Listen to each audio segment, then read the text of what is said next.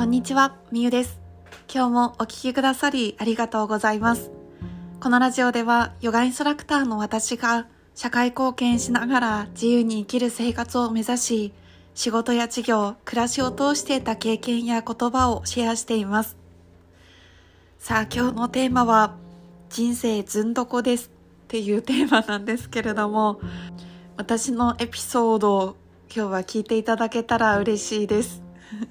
エピソードというか、あの、単純にちょっと今日は気持ちが落ちちゃったお話なんですけど、その気持ちが落ちちゃった時にどういうことをして、またちょっと上を向けたのかっていうお話をしていきます。タイトルにある人生ずんどこっていうのは、翡翠小太郎さん、私が好きな作家さんが、あの YouTube とか、あとは Instagram のリールとかでもお話をしていたんですけれども、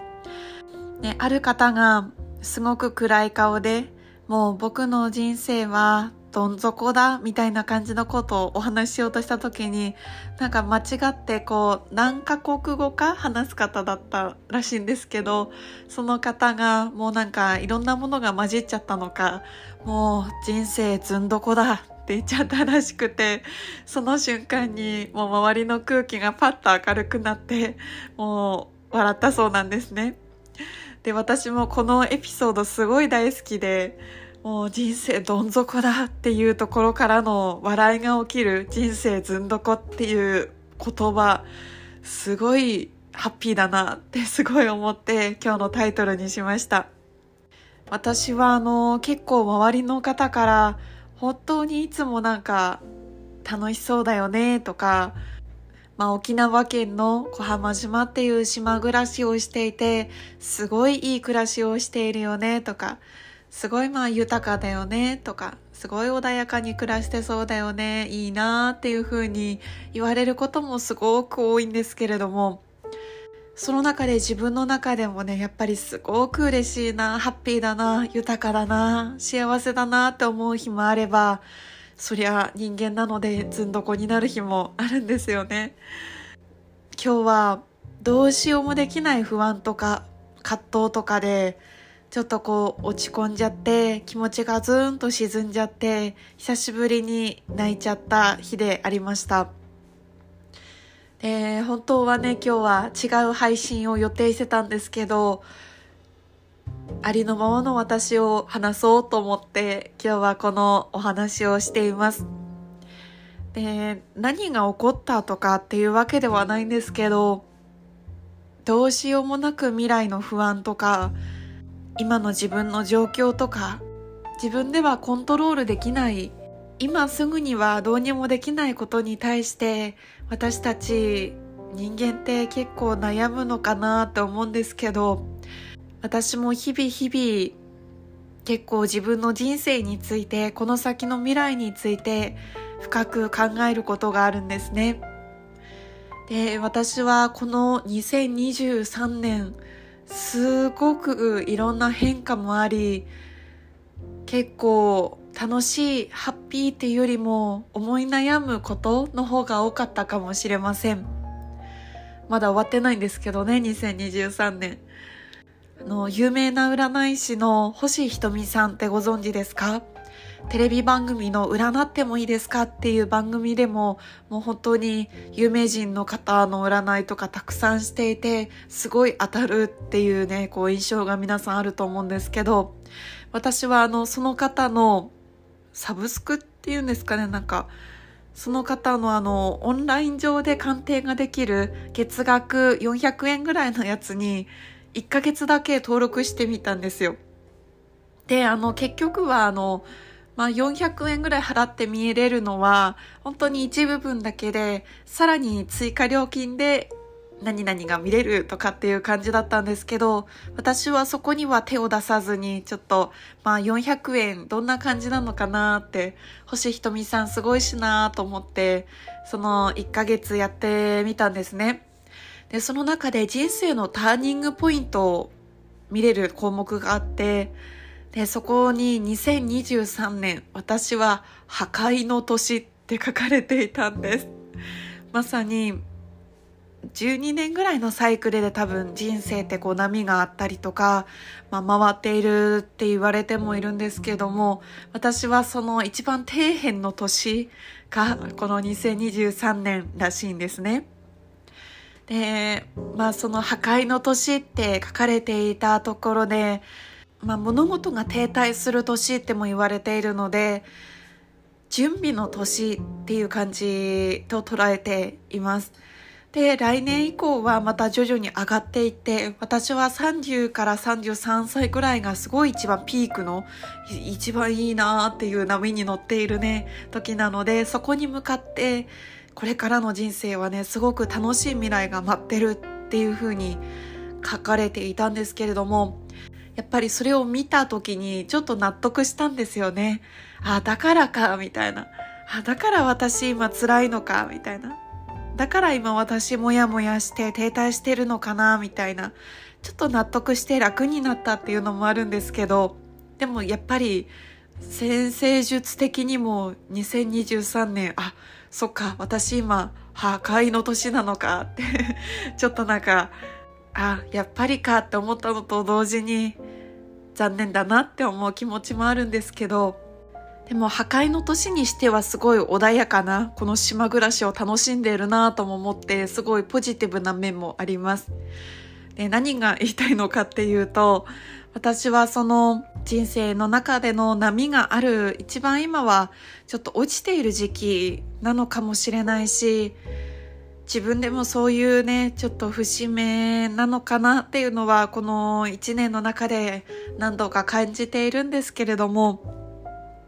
でもこの後の未来私はもう明るい未来しかないわけですよ。もう落ちきっているというか落ちている状態だったらもう上がるしかないっていうところで私は今日本当になんかこう不安とか葛藤とかモヤモヤとかいろんなことが頭の中心の中でこう渦めいている状態で自分でもどうしたらいいのか対処ができなくなって私はそういう時、とりあえず紙にバーって自分の思いを書くんですね。自分の日記にこう今の思い、正直な思い、もう誰に見せるわけでもないので、自分しか見ない日記帳だからこそ、全てをこう書き出すような気持ちで書いていったんです。で、その時にやっぱりこう自分の本音が出てきて、涙が出たりしたんですけれども、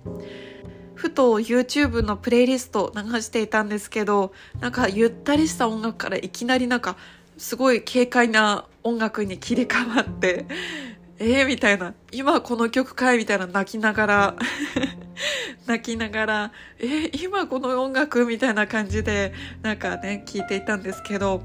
いつもならもうスキップして、もう今の気分の状態の音楽にするところを、なぜかその時はなんかそのまま流してたんですね。そしたら自分の中でなんかプって笑えてきて、人生がもしドラマとか映画だと例えたら、私きっとその主人公が一番落ちている時期に今いるんだろうなって思って、そしたらこの後の未来って主人公はもうその状況を打破して一番嬉しいハッピーな状態がこの後待っているんだってどんなドラマとか映画もそうですけど、ずっと1時間ハッピー、ずっと2時間ハッピーな映画、ドラマなんて面白くないじゃないですか。その時間の中にも主人公の人生があって、その人生にも波があって、仲間との出会いとか、パートナーの出会いとか、そういう人生の転機があったりして、で、その中で人生どん底だって落ち込む時もあって、でもそこからなんとかなんとかその主人公が頑張って立て直していって自分の人生を切り開いていった先にクライマックスとなる希望があったりとか結末がある。そう考えたらなんか今の音楽、軽快な音楽を聴いて、あ、私そこに向かってる今途中なんだなって思えたんです。だから人生ずんどこだなって 結論それなんですけど、すべての方が私と同じような人生のリズムじゃないってもちろんそう思うんですけれども、もしあなたの人生の中で、あ、今すごい落ちてるなとか、今すごく自分の中で整理しきれない不安、思い、葛藤があるっていう時に自分の人生を客観的に見て一つのドラマ、映画だと思ってみてください。その中であなたは今一番こう波の下のところにいるかもしれないけどもう落ちてしまったら上がるしかないし上がった後にまた落ちる瞬間があったとしてもその後もまた上がるしかないし人生って波があるからこそドラマになって面白いんだっていうことをちょっと今日は伝えたいなって思ったんです。平坦なドラマなんて何にも面白くないですよね。ずっとハッピーな主人公なんてあんまり見たくないですよね。ちょっとこれはあの言い過ぎかもしれませんが。でも私はやっぱり自分の人生最高に面白いドラマにしていきたいって思うんです。そしたら今の出来事も今日の涙も全部スパイスだなって。全部全部面白いドラマになる、面白い映画になる、そのちょっとの物語になるなって思いました。だから今日のありのまんまの私もこうやってシェアさせていただきます。そんなね、人生ずんどこな日だったんですけれども、でも私の中で、あの、皆さんにまた新たに